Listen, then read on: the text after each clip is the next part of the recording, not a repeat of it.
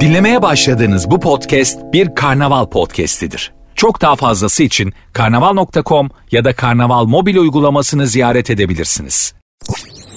Sertünsüz. Herkese merhaba.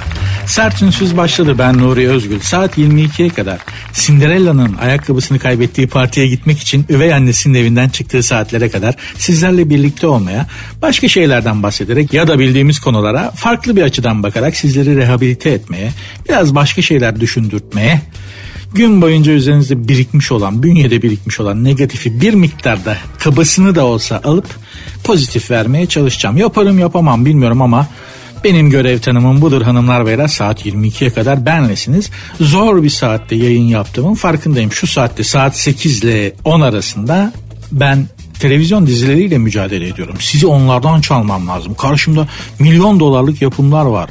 Karşımdaki dev oyuncular var. Hepsini atlatıp sizi kafalayıp kendime bağlamam lazım. Zaten şurada kaç kişiyiz ki? Abi senin program çok iyi de yayın saatin kötü diyorlar. Ben öyle düşünmüyorum ama rakiplerim büyük. Rakibim televizyon. Bakalım neler varmış şu saatte karşımda ne varmış? Yasak elma. Ha, elmanın armudun yasağı mı olur? Ben bunu yerim. Yemin. Heh, işte bundan bahsediyordum size. Ee, en az 5 dakika bakmadan laf etmiyorlar. Bu Kanal 7'de galiba bu dizi.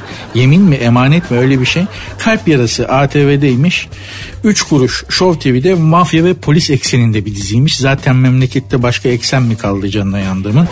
Alparslan Büyük Selçuklu TRT1'de şu an karşımda olan yapımlar bunlar.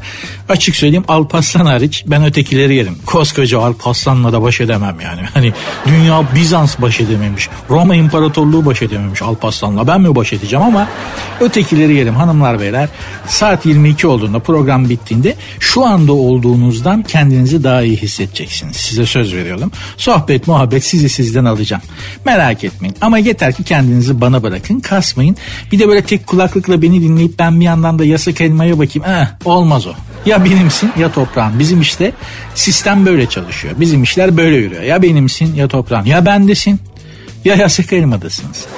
Açıkçası beni dinlemeniz sizin menfaatinize hanımlar beyler daha zengin bir içeriktir. Bütün dizilerden ve televizyon yapımlarından daha zengin bir içerik sunmayı size vaat ediyorum. Saat 22'ye kadar benimle berabersiniz. Hayatta bırakmam lütfen lütfen lütfen. Sert Ünsüz'de kalın. Programın Instagram ve Twitter adresleri aynı. Üstelik katılabilirsiniz de. Bugün hangi diziye müdahale edebiliyorsun? Hangi diziye Instagram'dan, Twitter'dan mesaj atıp da yön verebiliyorsun? Ama benim programıma katılımcı olarak yön verebilirsiniz. Tweet atarsınız, mesaj atarsınız. Bir şey sorarsınız, söylersiniz. Karşılıklı bir etkileşim içerisine gireriz. Hep beraber bu işi kotarırız. Programın Instagram ve Twitter adresleri aynı. Sert unsuz yazıp sonuna iki alt tire koyuyorsunuz. Benim Instagram adresim de Nuri Ozgul 2021. Hadi başladık. Sertünsüz. Altının da suyu çıkmış hanımlar beyler.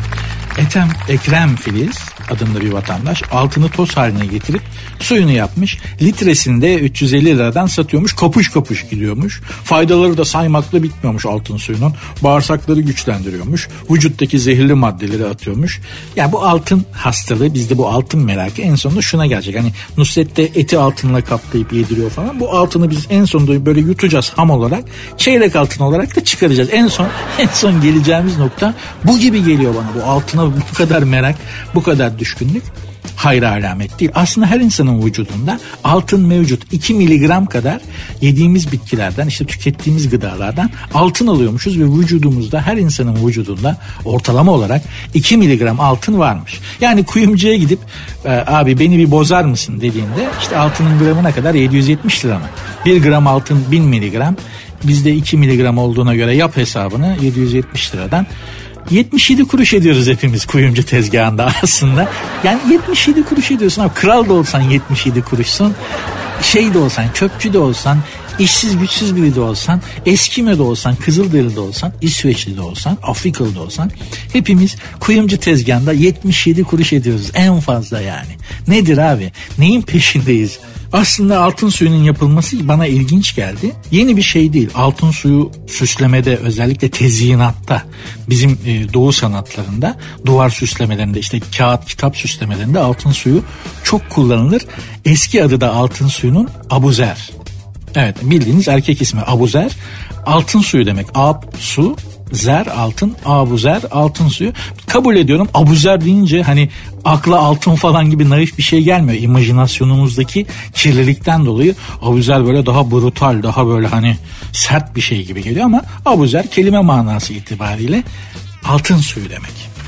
Aslına baktığınızda altın insanın hayatını kolaylaştıran maden olarak, metal olarak insanın hayatını kolaylaştıran bir yönü yok.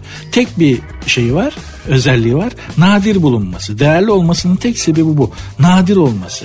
Altını üretemiyoruz çünkü dünyada aslında altın doğal olarak bulunmuyor kainat yaratıldığı zaman gezegenler oluşurken işte dünya yaratılırken gök taşlarıyla yabancı dünyaya düşen yabancı gök cisimleriyle beraber altında dünyaya öyle gelmiş. Dünyanın doğalında bulunan bir şey değil gök taşlarıyla düşmüş yani. Peki neden başka pek çok değerli nadir metaller varken altını tercih etmişiz?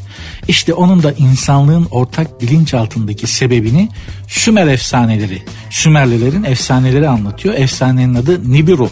Niburu. Niburu bir gezegen. Galaksi dışında uzaklardaki bir gezegen. Sümer efsanelerine göre Niburu gezegeninde altınla atmosfer temizleniyor ve arındırılıyor.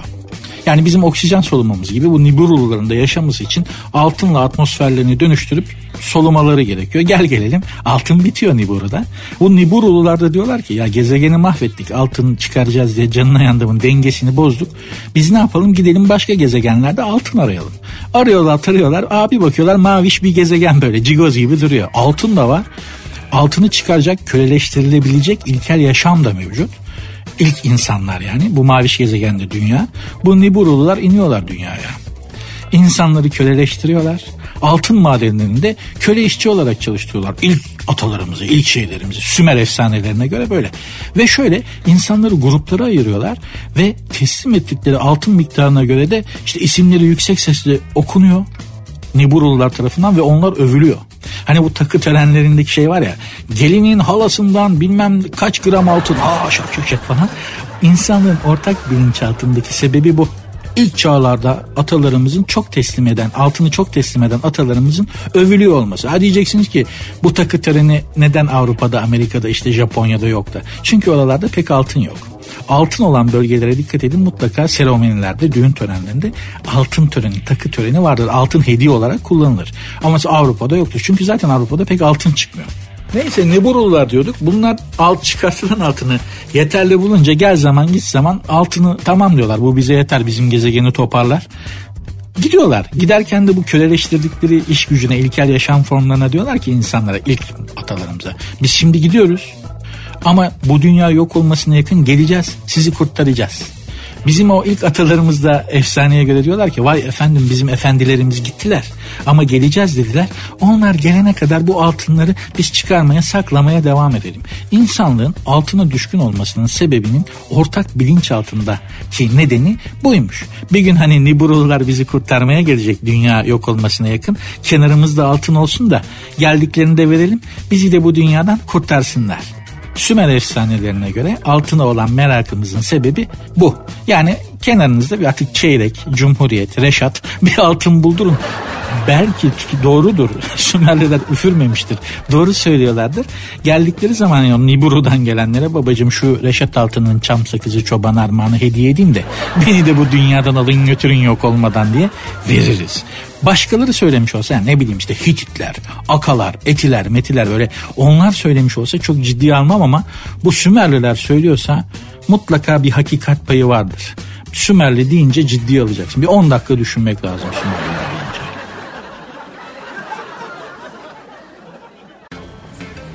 Şu MTV ödemenin kolay bir yolu yok. Haydi şimdi Akbank. Akbank Mobil'den kolayca ödeyebilirsin. Sen de hemen mobilden Akbank'la ol, motorlu taşıt vergilerini mobilden kolayca öde. Detaylı bilgi akbank.com'da. Mobilin bankası Akbank.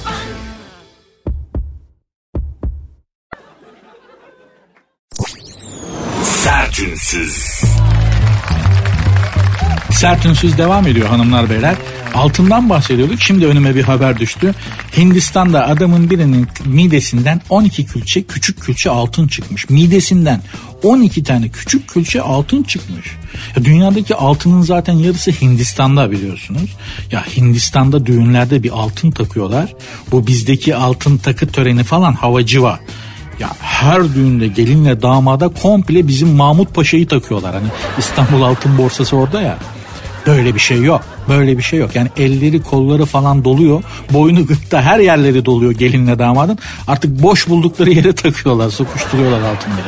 Ben böyle bir altın takma böyle bir takı töreni başka bir yerde görmedim. Bizde de çok altın takılır hani biliyorsunuz. Özellikle Doğu, Güneydoğu bölgelerimizde aşiret düğünlerinde o bile bir şey değil yani. Hindistan'da bir altın takıyorlar.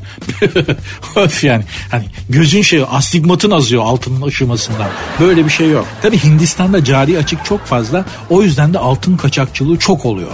Bu adam yine midesinden yutmuş. Hani midesinde kaçırmaya çalışmış. Böyle ne bileyim altını işte ne bileyim narkotik malzemeyi gümrükten kaçak geçirmek için neler yapıyorlar.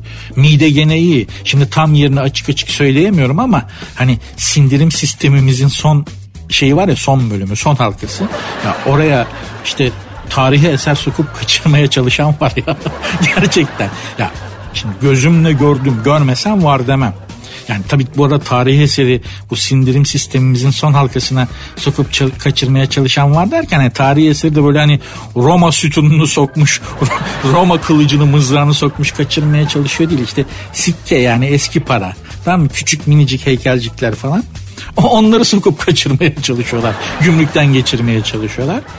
Bir de enteresandır haberlerde gördüm ben bunu haberde gördüm. E, bu tarihi eser kaçakçılarının e, enteresan bir prezante edilme şekilleri var haberlerde. Değişik bir sunumları var. Zannediyorum o sunum şeklini bu tarihi eser kaçakçılarını yakalayan emniyet birimi e, hazırlıyor. Şöyle Şimdi bunlar tarihi eserleri yani bu sikkeleri falan işte o sindirimin son halkası olan yere sokup kaçırmaya çalışırken yakalanmış emniyet bunları sobelemiş. Bir masanın üstünde duruyor o tarihi eserler. Sterilize edilmişler tabi ee, ve arkasında da bu bunları kendine bekitip kaçırmaya çalışanlar. Elleri önünde boyunları bükük iki kişi duruyorlar böyle. Genelde de şöyle olur hatırlarsınız. Mesela işte terör örgütü örgüt yuvaları, örgüt evleri basıldığında çıkan mermilerden TC emniyet yazarlar masaya böyle falan nam olsun diye. Şimdi bu sikkeler yetmemiş zannediyorum emniyet yazmaya. Suçluların baş harflerini yazmışlar adını. A, Y.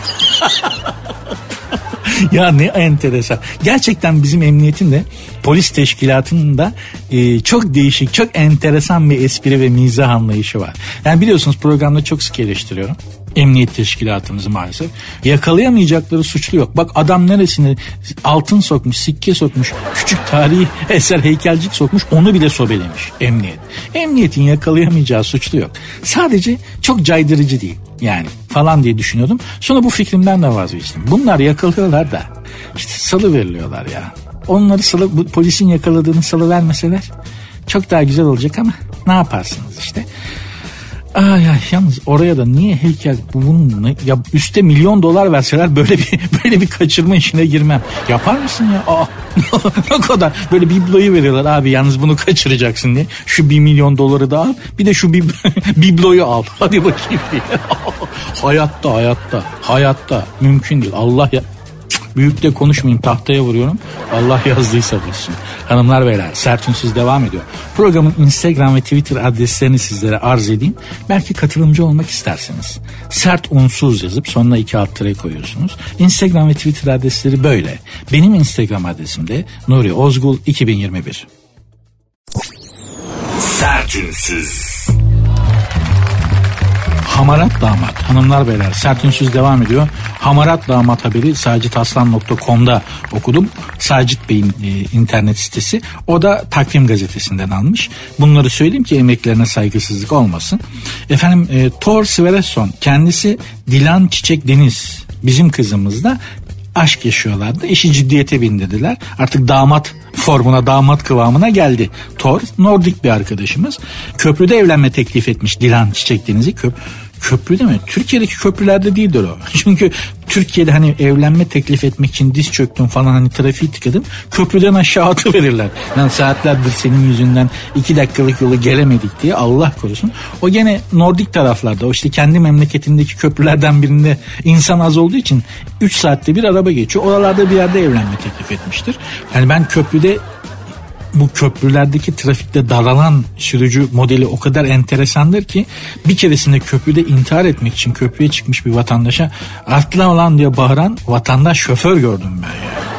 20 küsür sene önce ben de böyle bir girişimde bulunmuştum ama köprüde değil. Size biraz özel hayatımdan bahsedeyim.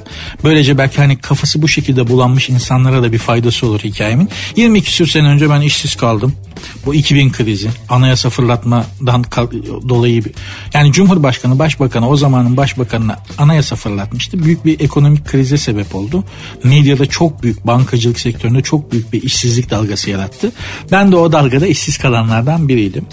İşte o zincirleme bir felaket olarak işte evliliğim bitti, işsiz kaldım, babamın evine döndüm, darmadağın oldum. Ya şöyle düşünün 30 yaşındaydım küçük kardeşim bana harçlık veriyordu arada bir. Ve ben ancak o parayla işte günde bir şey yapabiliyorsam bir günümü idare etmeye çay falan içmeye çalışıyordum.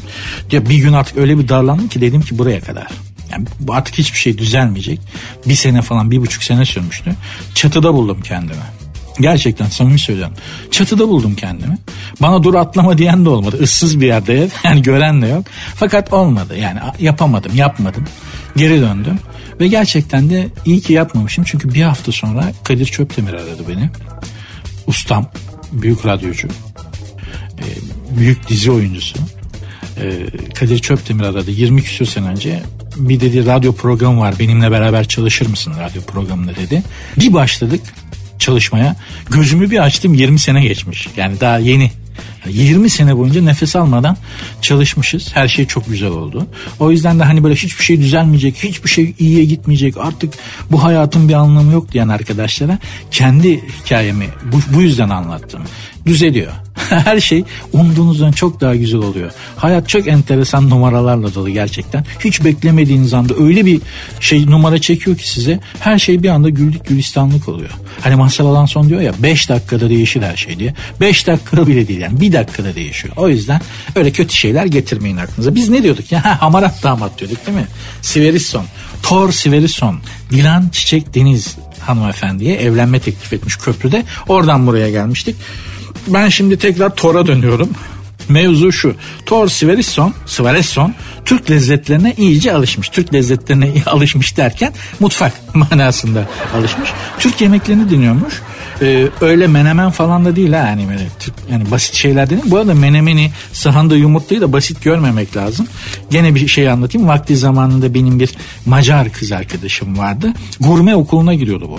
Şef de cuisine olacaktı. Avrupa'nın en önemli gurme okullarından biri Budapeşte de. Orada gurme okuluna gidiyordu ve bitirme sınavı artık okulu bitirecek. 6 tane şef adayı bunlar bitirme imtihanına girecekler. Ben de gittim bitirme imtihanına seyrediyorum. Ve Michelin yıldızlı Avrupa'nın iki tane önemli şefi hiç unutmuyorum. Biri Fransız biri İtalyan ve bir tane de Macar şef imtihan yapıyorlar. Bunlar yemek yapacaklar. 6 tane şef adayı okuldan mezun olamazsın dediğinde o okula verdiğin 10 bin 15 bin euro da gidiyor yani. Hani olmadı yapamadın dediğin zaman gümlüyorsun. Böyle zor ters bir imtihan.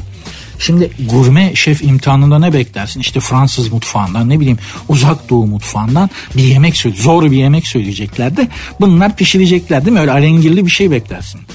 Fransız şef dedi ki bunlara bana dedi scramble egg pişirin. Yani şey çırpılmış sahanda yumurta yapın dedi. Bak bitirme sınavında yemek gurme şef adaylarına yaptırdıkları imtihan yemeği şu. Sahanda çırpılmış yumurta. Hadi buyur. Neyse Allah'tan benimki benden idmanlıydı sabah çırpılmış yumurta yapmaya da aslanlar gibi bir yumurta yaptı. Şef de böyle Aa, nefis dedi e, diplomasını verdi falan. Ben de kıza dedim ki bak Türk erkeğinin kıymetini bil. Her yerde her an işe yarıyor. Bir Türk'le beraber olmak çok avantajlı bir şeydir bebeğim demiştim. Kendisi kendisi pek bir cevap vermedi. Bir süre sonra da ayrılmıştık zaten. Gene mevzu dağıldı. Biz Tor'a dönelim. İşte Dilan Çiçek Deniz'in Nordik sevgilisi Thor Svaresson mutfakta Türk yemekleri pişiriyormuş. En son atom yapmış. Bu atom dediği hani bu bizim bildiğimiz deli gibi acı olan yoğurtlu acı biberli meze olan atom değil mi? Hani bu çok acı olan. Onu mu yapmış? Şimdi buradan da o zaman e, Nordik eniştemiz Thor'a seslenmek istiyorum. O kadar acıya bir anda verme kendini Thor. Enişte hemoroid olursun. Allah korusun. Bak çünkü sen Nordiksin. Yani Kuzey Avrupalı Nordik demek. Senin bünyen baharata maharata böyle acıya alışkın değildir. Bir anda atom matom yediğin zaman var ya direkt hemoroide bağlarsın. Yapma. Bu zenginler Nordik oldukları için yani Kuzey Avrupalı oldukları için zengin olurlar. O yüzden hemoroid diyorum. Fakir olsaydı basur. Fakir versiyonu hemoroidin fakir versiyonu basur. Zenginsen hemoroid oluyorsun. Fakirsen basur oluyorsun. Aman aman aman. Tören işte. Biraz daha asude Türk yemeklerine daha böyle hani daha zeytinyağlılara daha az baharatlılara ya yavaş yavaş o acıya geçiş yavaş yavaş. Aman diyeyim aman aman. Ondan sonra simit şeklindeki sünger yastığa oturmak zorunda kalırsın. Allah korusun. Sertünsüz. Sert Ünsüz devam ediyor hanımlar beyler. Şevval Şahin 2018 Türkiye güzeliymiş ve şöyle demiş. "E, güzel bir kadın olmak zor, çok zor. Çünkü güzel bir kadınsan görünüşünden fazlasını sunamayacağını sanıyorlar. Bütün erkekler adına konuşuyorum Şevvalcim. Yanıldığım nokta şu şekerim. Göründüğünden fazlasını sunabileceğini biliyoruz. Ama sunmanı istemiyoruz. Yani bize görüntün yeter. Anlatabiliyor muyum? Çünkü bize bu kadar yetiyor gerçekten. Bu kadar güzel bir kadınla niye felsefe konuşayım? Zaten biz erkekler o kadar derin varlıklar değiliz ki hanımlar. Öyle derin, spiritüel yanınızı göstermenize gerek yok. Pek çoğumuz spiritüel olmanızdan hoşlanmayız bile. Hatta bundan korkarız. Benim bu yüzden kız arkadaşından ayrılan çok arkadaşım var. Ne oldu ya neden ayrıldınız diyorum. Abi acayip acayip konuşuyordu bazen korkuyordum dedi. Acayip acayip konuşuyordu dediği o işte. Derin, anlamlı, spiritüel. Biz gelemeyiz buna erkekler olarak. Hatta öyle hani derin konuşmalardan falan korkmamızı geç. Tütsüden bile kork. Tütsü ya tütsü ondan bile tırsarız biz. Yani kız arkadaşı tütsü meraklısı olan bir arkadaşım ya tütsü ya ben demiş kız tütsü deyip ayrılmış bundan. kız tütsü demiş ayrılmışlar. Olsun abi sana tütsünün ne zararı var dedim. Abi öyle deme ev putperest tapınağı gibi kokuyor yeminle.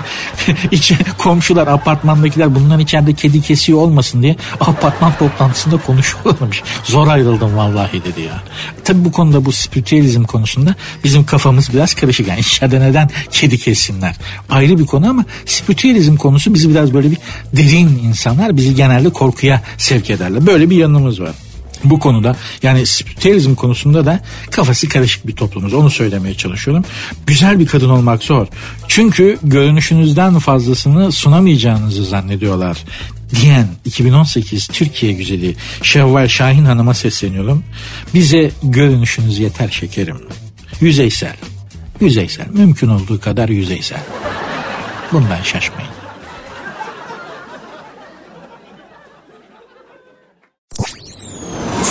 Sertünsüz. Sertünsüz devam ediyor. Müjdemi isterim nur topu gibi yeni bir krizimiz oldu dünya çapında. Şimdi de yedek parça krizi geliyormuş. Efendim işte bütün dünyada ham madde krizinden dolayı nakliye krizleri de var biliyorsunuz. Otomotiv sektöründe şimdi de yedek parça sorunu ortaya çıkmış. Uzak doğudaki enerji problemleri de yedek parça sayısını vurmuş. Uzmanlar yedek parça bekleme süresinin 5 ayın üzerine çıkabileceğini söylüyorlarmış. Şimdi bu yedek parça krizi dediği orijinal yedek parça. Yani o kriz o. Bize işlemez, bize sökmez. Çünkü sanayi denen şeyi İngilizler icat ettiyse biz Türklerde yan sanayi denen şeyi icat ettik.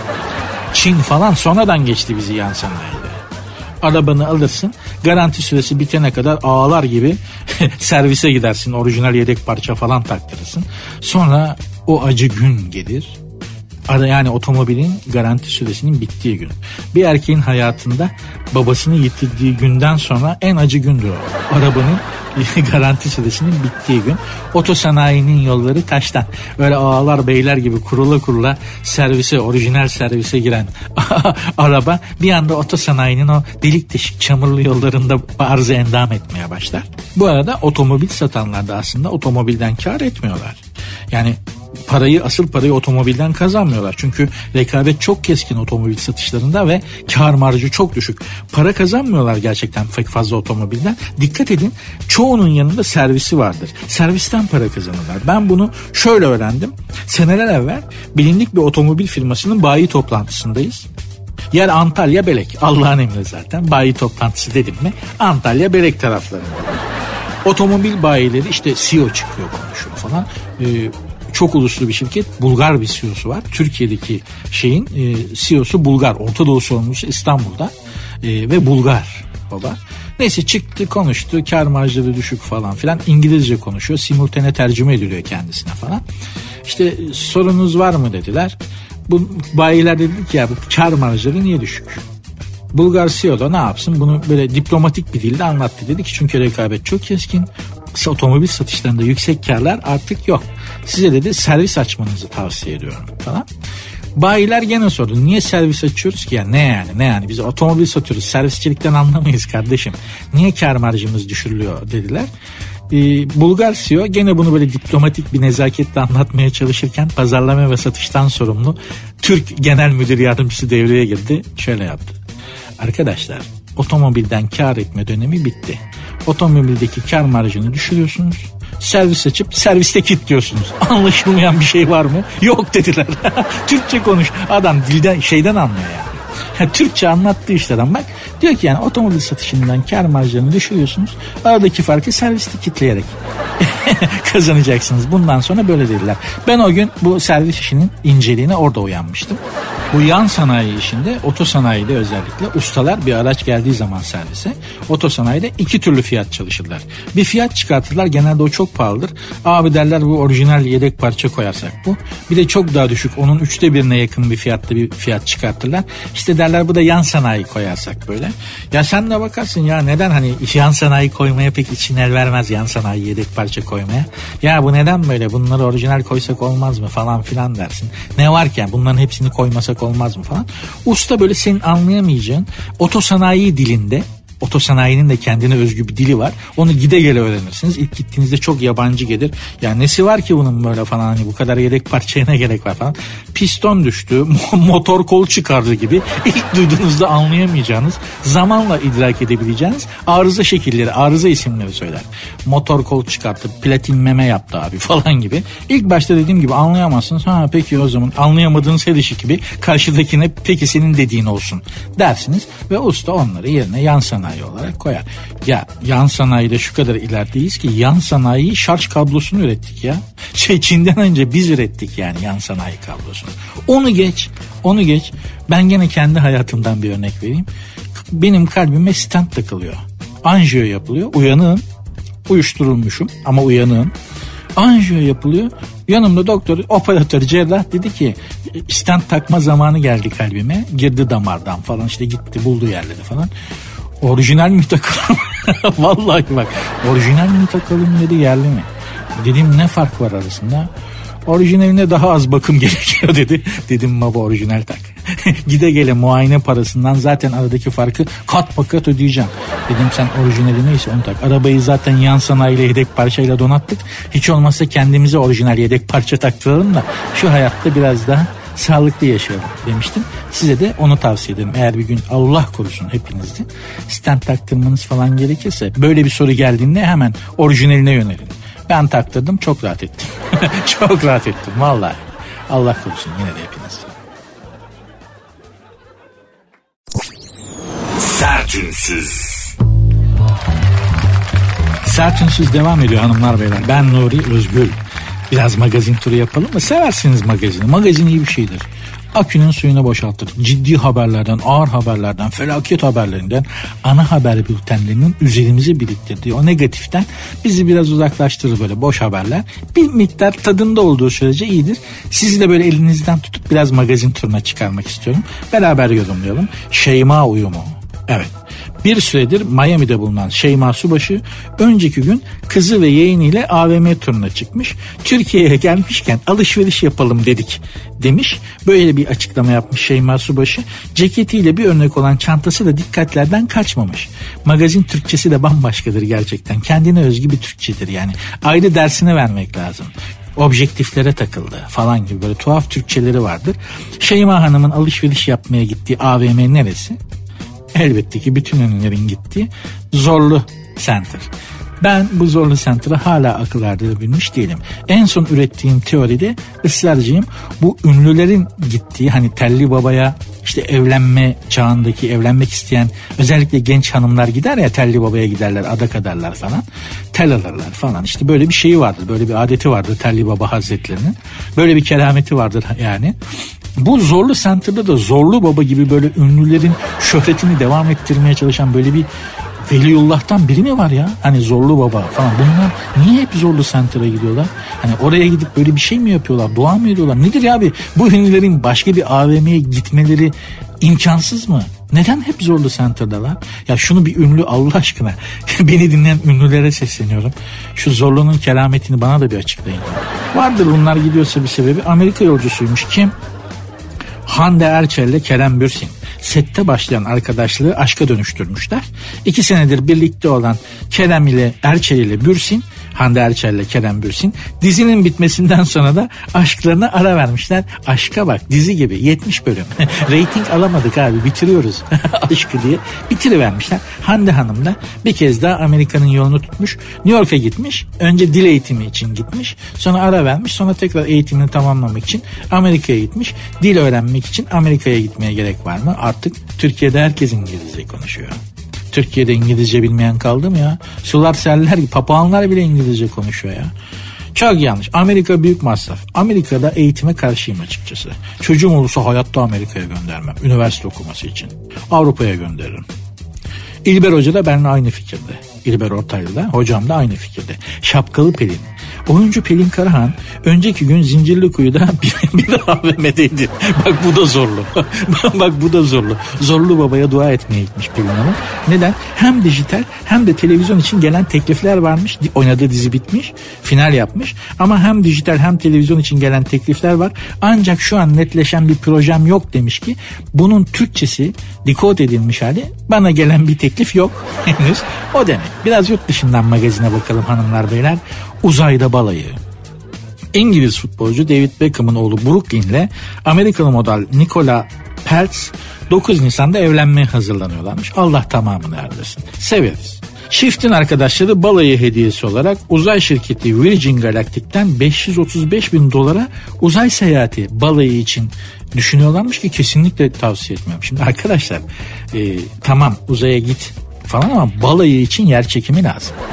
yani balayındaki bazı aktiviteler için takdir edersiniz ki yer çekimi şart. Değil mi? Yani hani şimdi detay vermeme gerek yok.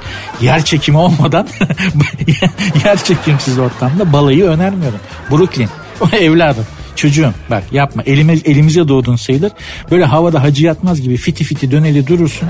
Bu dünya balayından hiç de bir şey anlamazsın. Gel balayını sen de herkes gibi Miami'de, Florida'da işte Bora Bora'da, ba- Bali adasında dünyanın herhangi bir yerinde ama yer çekimi olan bir yerde geçir. Yeğenim balayı için yer çekimi şart. Tad alamazsın. çok zorlanırsın. Çok çok. Zaten zor bir iş. Yani şey yani yeni evli olmak kolay bir şey değil sonuçta. Zor bir şey. Birbirinize alışmak, iki insanın bir araya gelmesi, yaşaması falan o manada söylüyorum zor bir iş. Bir de yer çekimsiz ortamda çok zorlanırsın. Gençsin de, gençsin de aman diyeyim, aman. Hanımlar beyler hızlı bir magazin turu yaptık. Devam edeceğiz. Sertünsüz. Robot süpürge otelden kaçmış. Nerede? İngiltere'de. Hani bu disk şeklinde yuvarlak e, fiti fiti evi süpüren robot süpürgeler var ya. Onlardan işte İngiltere'de bir otelde çalıştırıp salmışlar bunu geze geze süpürsün oteli diye. Otelin kapısından kaçmış. Robot süpürgenin kapıdan tüydüğünü gören çalışanlardan biri şey demiş. Can havliyle kaçıyordu. Artık otel nasıl bir pisse nedir burası arkadaş insan oteli mi at harası mı belli değil. Bu ne pislik deyip fıymış robot süpürge. Biliyorsunuz çok gelişmiş modelleri var bu robot süpürgelerin. Yapay zekalı falan filan. Evin haritasını çıkarıyor. Hiçbir yeri çarpmadan temizliyor. Yani bir kere çalıştırıyorsunuz çarpa çarpa çalışıyor. Haritalandırıyor evi böylece. Ve daha sonraki çalışmalarında o haritadan yola çıkarak hiçbir yere çarpmadan fiti fiti gidiyor. Her yeri süpürüyor. Yapay zekalı robotlar. Bende de var bir tane bunlardan. Bu robot süpürgelerden. Adı Hans. Almanya'dan geldi. Adını o yüzden Hans koydum. Ama zeka sıfır. Yani benimkinde zeka, zeka sıfır ilk modellerden. Ya da zekası vardı. Ama benim ev biraz böyle girintili çıkıntılı dönemeçli falan. Kafayı çarpa çarpa beyni sulandı robot süpürgenin. Ya gece kendi kendine çalışıyor ya inisiyatif belirledi. Tutum takınıyor. Bazen ben çalıştırıyorum çalışmıyor. Kendi istediği zaman çalışıyor. Karakteri gelişti. Hans'ın kafayı duvarlara vura vura karakteri oturdu. Tutum takınıyor ya. Biraz da hızlı çalışıyor benim Hans. Çat diye duvara bir vuruyor böyle büyük bir şiddetle. Bir çarpması var gerçekten. Süpürgeden ah diye bir ses gelmesini bekliyorum yakın zamanda. Ama çalışkan alet. Ya yakında böyle hani ay dur hazır elimdeymişken iki suda şu çamaşırları çitleyeyim falan demesi mümkün. Ne de olsa Alman disiplinli alet yani. Ama bakınız İngiltere'deki robot süpürge dayanamayıp firar etmiş. Düşün makina bile makina bildiğin robot süpürge bile ev işine tahammül edemeyip firar ediyor.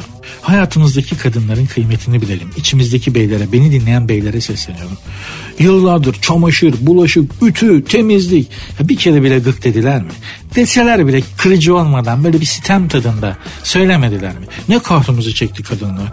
Hakikaten üzerimizdeki hakkınız yere göğe sığmaz hayatınızdaki bütün erkekler adına Fatih'cim bizi dinleyen hanımefendilerin hepsine büyük bir alkış, büyük bir alkış verir misiniz hanımlar? Bunu hak ettiniz. Aslında tabii çok daha fazlasını hak ettiniz elbette ama ne yapalım ancak buradan alkış yollayabiliyorum şimdilik. Ne demişler? Ayının hediyesi elma ile armut. Ne yaparsınız şekerim idare edin artık.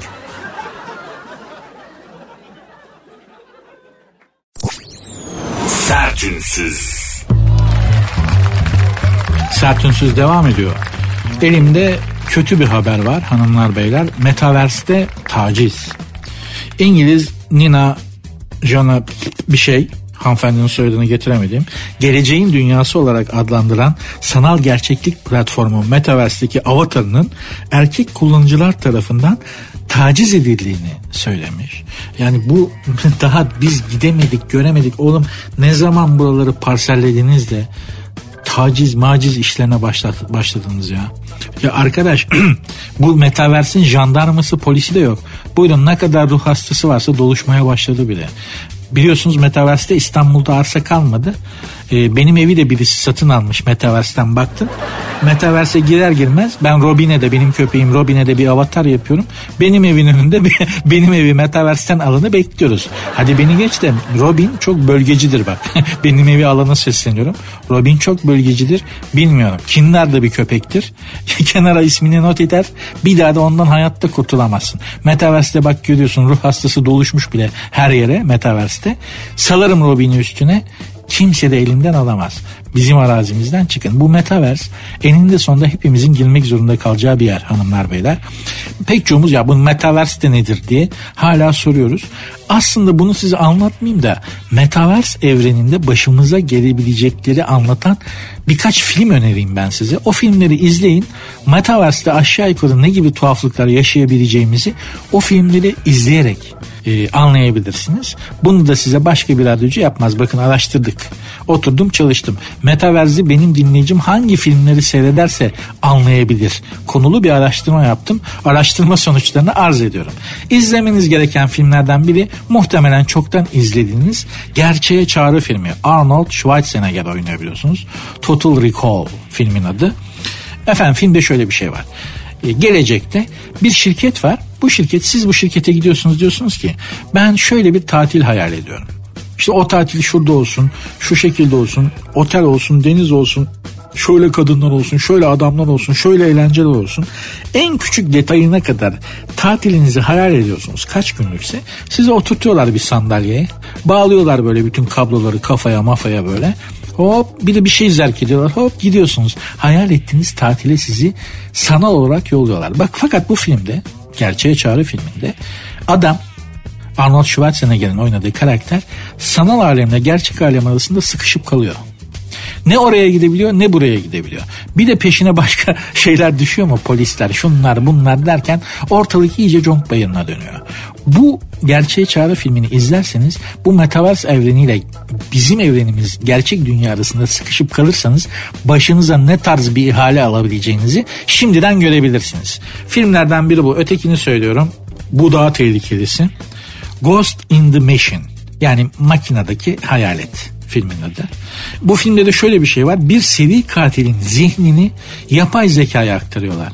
ne şeytan zekalar. Ne tuhaf işler var. Bir seri katilin zihnini adam ölüyor. Seri katil ölüyor ama zihnini, duygularını, hislerini, düşüncelerini ve davranış şekillerini yapay zekaya aktarıyorlar. Hadi buyur. Yapay zekada insandan daha uzun yaşıyor. Fişini çekmediğin sürece devam eden bir şey. Sonuçta bir seri katilin zihni bir bilgisayarda yaşamaya devam ediyor.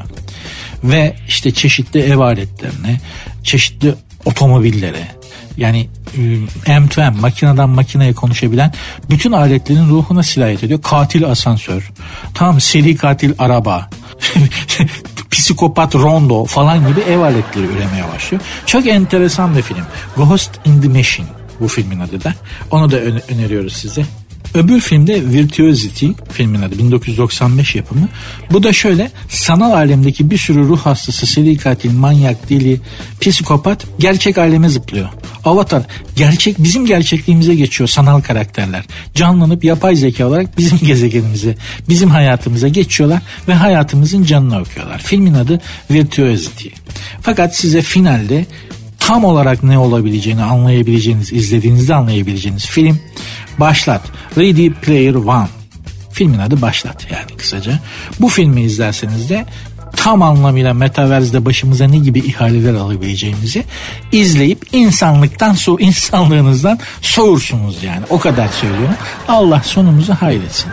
Gene de iyi bir döneme denk geldik. Hani ben kendi yaşıtlarım itibariyle bu metaverse tam canımızı okumadan belki hani bizim ömrümüz yetmez biraz daha şey olarak kalabiliriz ama çoluk çocuğumuzu Allah korusun. Gerçekten baksanıza da metaverse'in daha M'sinden haberimiz yok dünyanın yüzde doksanının. İşte tacizler, macizler başlamış bile. Allah korusun, Allah korusun. Allah korusun. Tövbe estağfurullah ya. Sertünsüz. Hanımlar beyler sertünsüz devam ediyor diyebilmeyi çok isterdim ama bugünlük de programın sonuna geldik. Birazdan programı bağlar başı yapacağız. Çünkü Cinderella'nın ayakkabısını kaybettiği partiye gitmek için üvey anasının evinden çıktığı saat bu saat işte. Saat 10'da çıksa bir saat yol sürse değil mi? 11 işte partide de bir saat takılsa 12 gibi falan ayakkabıyı kaybediyor, tüyüyor. Arabası balkabağına falan dönüşeceği için işte bu saatler tam Cinderella'nın üvey annesinin evinden çıktığı saatler. Programda bu saate kadar sürüyor. Ama tabii hadi hoşçakalın deyip gitmemek gibi bir adetim var. Mutlaka size bir şeylerden bahsedeceğim.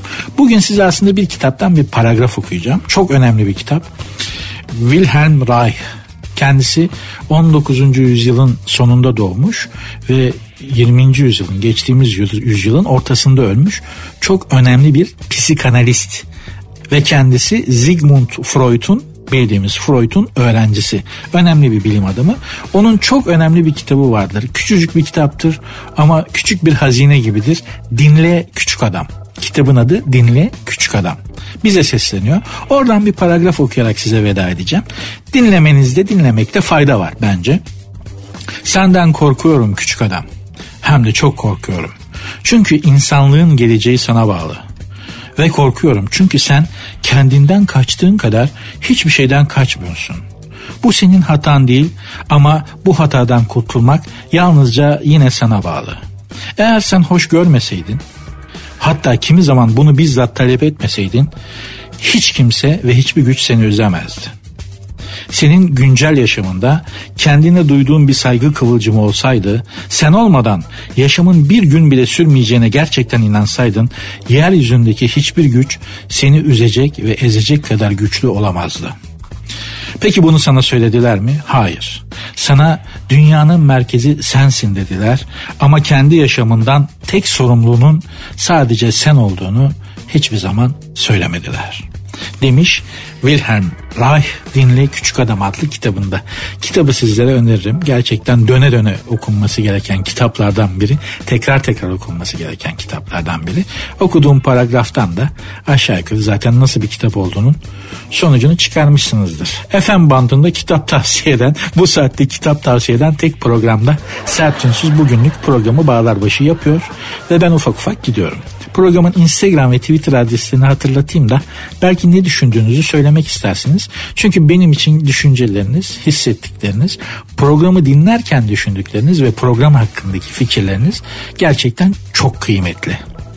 O yüzden lütfen bana ulaştırırsanız çok sevinirim. Programın Instagram ve Twitter adresi de aynı. Sert unsuz yazıp sonuna iki alt tire koyuyorsunuz.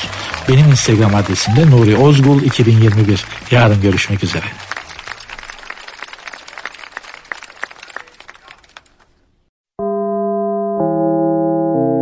Dinlemiş olduğunuz bu podcast bir karnaval podcastidir. Çok daha fazlası için karnaval.com ya da karnaval mobil uygulamasını ziyaret edebilirsiniz.